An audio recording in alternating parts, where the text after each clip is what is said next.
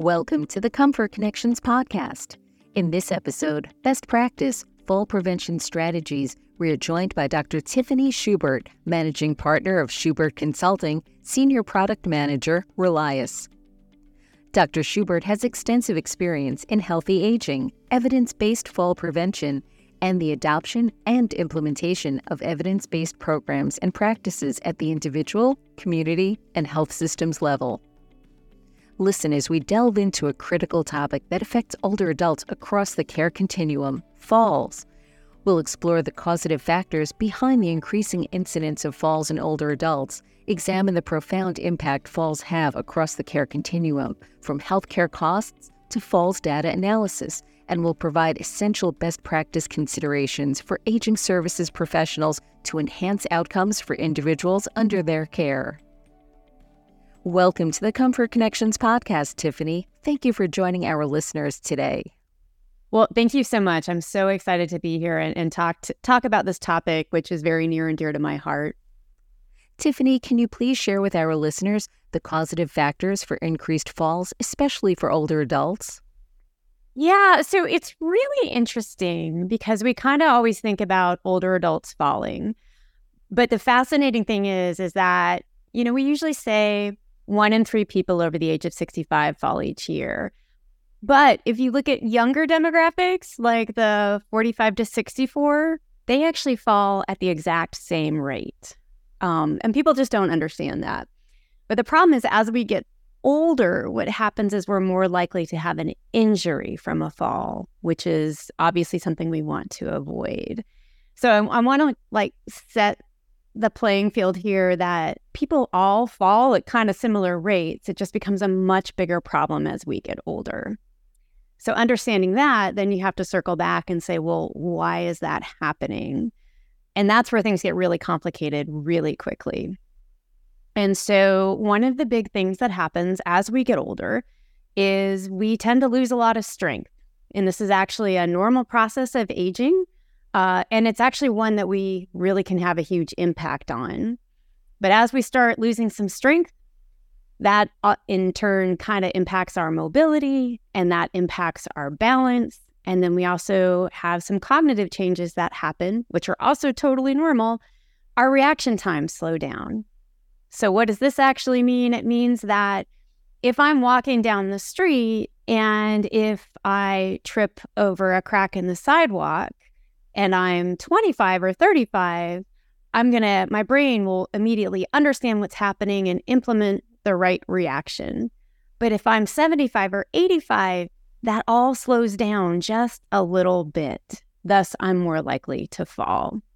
So that that's just one one thing to start considering and then we add in other complicating factors like if you have a chronic disease or if you've been ill or if you've been diagnosed with um, Alzheimer's disease or cognitive impairment or you have vision problems.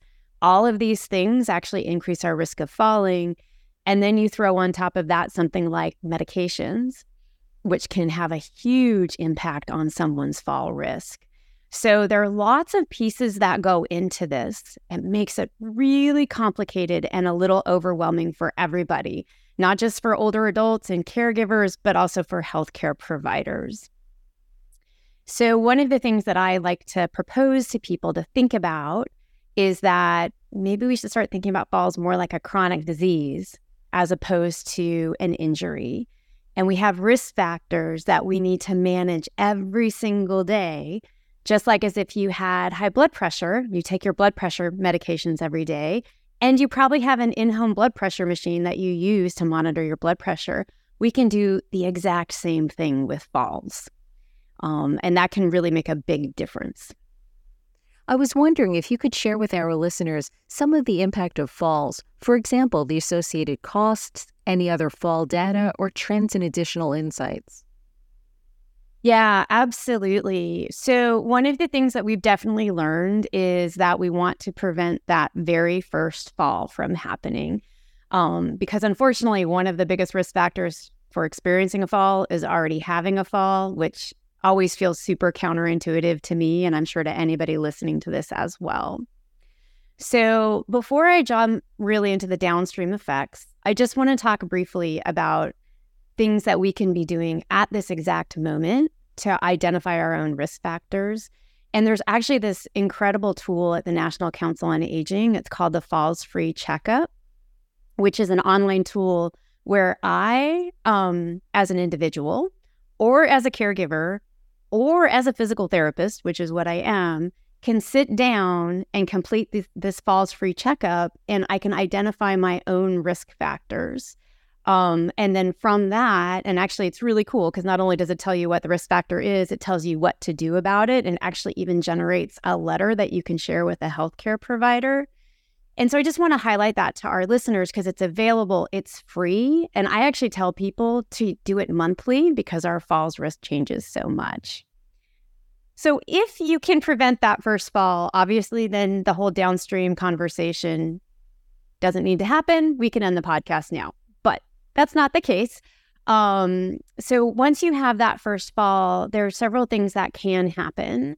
Um, one thing that can happen is nothing. You know, the older adult experiences a trip, falls down, realizes, ooh, I need to start paying attention to this and hopefully goes and chats either with a healthcare provider or a physical therapist and identifies if there's any major anything going on with their balance or strength and things that they can do right now. That's a really good outcome. We want that outcome. The outcome we do not want to have happen is older adult falls, does not hurt themselves. That's obviously a good outcome, but then decides, oh my goodness, I'm really scared that's going to happen again. I am now going to really start limiting my activity. I'm I'm not going to go out and do stuff because I'm afraid I'm going to fall. Well, unfortunately when that happens is this this cycle where oops, I'm doing less. Now I'm getting weaker cuz I'm doing less. Now I'm at a higher risk for falling. Now I'm getting more nervous because my legs aren't as strong. Now I'm going to sit down even more. So we want that. We want to stop that. That is the wrong direction. So if we can A, prevent that first, first fall, or B, after that first fall, make sure that that individual's risk factors are identified and treat them, those are all the right outcomes. When those things don't happen, what can happen is I have my fall, I limit my activity, I have my second fall. Well, now in that second fall, maybe I fracture my wrist, maybe I fracture my hip. Say I fracture my hip well, now I'm in the hospital.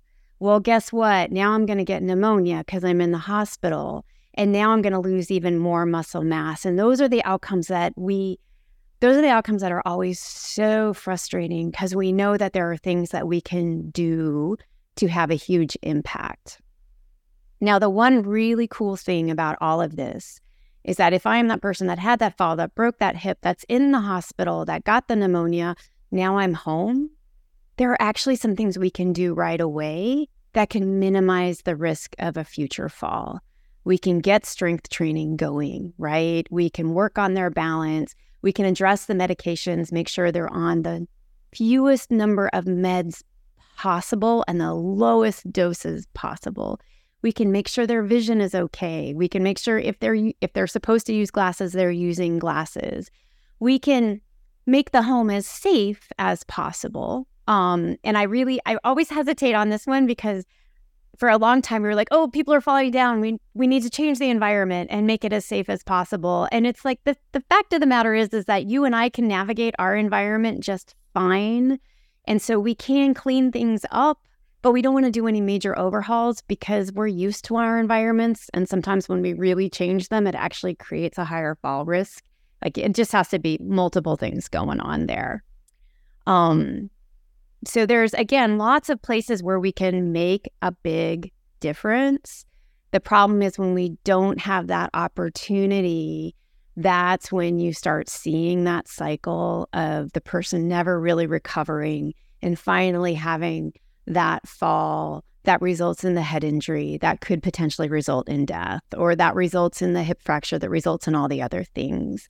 Um, it's kind of impressive when you look at the data and the all cause mortality, the death rate is higher in older adults due to a hip fracture than due to a heart attack. And when you start thinking about that, it really makes you go, oh gosh, there are there are so many things that we can be doing right now to to help that older adult lead the life that they want to live. Tiffany, I really think you're spot on about discussing the impact of chronic diseases and second falls, especially for older adults. I understand that you were part of the development of the Gaitway program for ComForCare Home Care. We will have program information in the resource link at comforconnections.com. However, could you provide a high level background of the program? Well, absolutely. And, you know, I think one of the mistakes we've made as researchers and as clinicians is making falls a medical issue. Now, of course, there are medical factors contributing to a fall. But the fact of the matter is that, you know, if I'm a 90 year old and I go see my doctor and I tell them I fell, they don't have any context. You know, even if they know me, they they they might see they might see me walk into the exam room. Very, very, very low risk. I mean, very, very low chance of that actually happening. And they're just seeing a snapshot of me. And I tend to actually want to present my best self when I'm with my doctor. Whereas the folks that are in the home every day have this incredible opportunity to see that individual in their environment and also see if anything changes you know, with how that individual is interacting with their environment. So, so this is huge. I mean, it really is a, an incredible opportunity, and that was really a lot of the idea behind um, these pro this program was like, hey, here's a provider that's in the home. We absolutely know that screening for risk factors, you don't need to be a medical professional to do that. As I said before, the older adult can do it, right? So, you know, so you've got someone in the home who's familiar with the screening tools, who's educated and empowered to work with their um, older adult and and to hey gosh something seems a little bit off today let's just do a quick screen and let's just see if there's something different. And so this is this incredible opportunity to jump ahead of maybe to prevent that first fall or maybe to get ahead of that second fall. So this is the opportunity that's so unique and so amazing that y'all can take advantage of with this program. Um, and I know sometimes it gets kind of scary, like, but but you know, you're not a healthcare provider, but we're not asking that. We're asking you to be an observer and to collect that information. And there's a pathway in place to do something with it.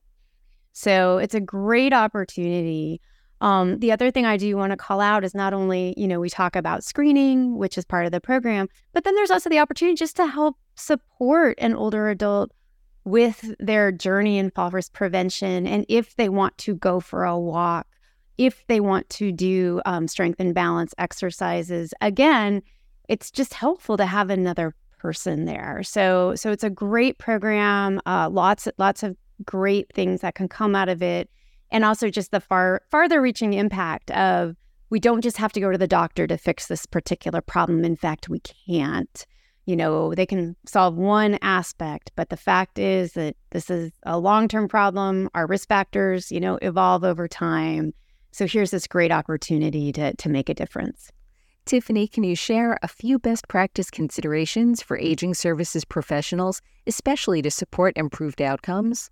Absolutely. Absolutely. I, I think the first thing is it's okay to talk about falls. Um, you know, older adults do not like to talk about falls. Um, definitely not one of their fun topics. Um, but just having it part of the conversation and also part of the conversation being that, hey, there are things we can do to decrease your risk. And I always like to align all these things it seems kind of silly, but what's important to that individual? You know, hey, I noticed that you're not going out to see your friend for lunch anymore. What's going on with that? And then if it if you drill down and you find out well what's going on is that that older adult does not look no longer feels confident walking from the car to the restaurant well, this is something we can address right now. And I, I have found in my experience, a lot of older adults actually don't realize that they can improve. They think they're done. They don't think they're going to get stronger. They don't think they're going to improve their physical activity. And the fact of the matter is, is that there's actually been studies with people in their 90s where they did strength training in a gym. And the 90 year olds, they had a group of 90 year olds and a group of 30 year olds. And it turns out that they actually gained the same amount of relative muscle mass. And and people just don't realize that like I can actually get stronger. I can get better and it takes long it might take longer like a 30 year old's going to probably gain that muscle mass faster than the 90 year old um, but that they can do it. And i think just even opening up the opportunity for those conversations um, hey i just found out that you know you can actually still get strong no matter what age you are. Um, you know and i think these are i think those are best practices because I, I do think we tend to sometimes also forget no matter what age we are that older adults can have very vibrant lives and be huge contributors to society and they can get stronger and they can build muscle mass and they can do more. So having that conversation and then hey, we can do some things which are not going to decrease your risk all the way. Like we can't we can't turn risk to zero, but we can really have a big impact and, you know, this is going to minimize your chance of falling. And more importantly, it's going to minimize your chance of a fall related injury. Um, and that's one thing I, I did not mention before, but I want to want to definitely stress now is that we find when older adults participate in um, exercise based fall prevention programs, that not only do they fall less, but they also experience far fewer injuries. And that that's really, really important because the injury is really um, the, the the the big problem that can really have a huge impact on quality of life. It sounds like one of the big takeaways is that aging services professionals really need to encourage older adults to keep moving yeah, 100%. 100%. And the final thing I would say to the folks in the Aging Services Network is screen. Just be, we're super comfortable screening for blood pressure. Be at that level of comfort screening for falls risk. There's great, there's tools in the Gaitway program, there's tools available online. It is absolutely within your purview to do that. And there's resources available to act on the findings. Tiffany, can you share a few of your go to resources that aging services professionals really should consider in their daily practice? Yeah, 100%. So like I said, there's there's that fall screening tool on the National Council on Aging website. Um, you can actually download it as well um, if you have access to a computer and a printer and print it out. So that that's a biggie. That's a good one. Most senior centers have what are called um, evidence based, either physical activity or fall prevention programs. Those are highly effective. Um, the downside is you have to go to a senior center, and that doesn't work for everybody. Um, there are actually online programs as well that are available. Um, I did uh, go ahead and in the resource page also put some links to some YouTube videos of just some highly effective exercises. Um, and people get a little like, oh my gosh, we have to exercise. What does that mean? Um, you know, I would really kind of pose stress to people that we have new concepts around exercise. We call them exercise snacks, which is literally like just a two minute, hey, just like you were going to grab an afternoon snack, let's do your exercise snack. And it can be anything from you're watching TV and a commercial comes on. I know it doesn't work quite so much streaming now, but you know, you're going to take a break and you stand up and sit down from your chair twice without using your hands. It's like the easiest thing in the world you can do, and it actually gets your legs stronger. You know, you're washing your dishes, you're take a pause, turn the water off, practice standing on one leg. There are these little exercises that we can do that we can streamline right into our daily routine. We don't have to take time to exercise, but they can have a huge impact.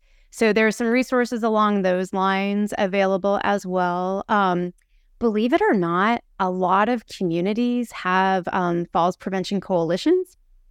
So it's just good to know some are state based, um, some are more local, but it's just a really great opportunity to see what's happening in your community. And they tend to be, I mean, it's interesting, no matter where you are, there's like a different group involved, but a lot, oftentimes like emergency medical service providers, senior center providers, caregivers, they're all part of these coalitions. Um, So there's, and I think now there's so many resources out there that anybody who has a question, you can find an answer and you can find good information. Um, I also find the National Council on, on Aging's website in general has a lot of fabulous articles and programs and resources. To, it's a good place to start. As this episode nears the end, can you please share your closing thoughts for aging services professionals? Um, I think we've covered the highlights, but I, I think the main one is, you know, don't be afraid about falls. Know that, you know, we can have a huge impact and that y'all are, you are strategically, you're like the, the folks who are to, um, really just have the ability to start making these things happen. Don't, don't wait for us healthcare providers. Come to us with this stuff instead of waiting for us to have to come to you because we will be behind the eight ball. And just thank you for all of the hard work you all do. You're amazing. Listeners, visit comforconnections.com to download complimentary resources, view show notes, and access our episodes. You can also subscribe to our podcast on your favorite app. Thank you for listening and helping older adults live the best life possible.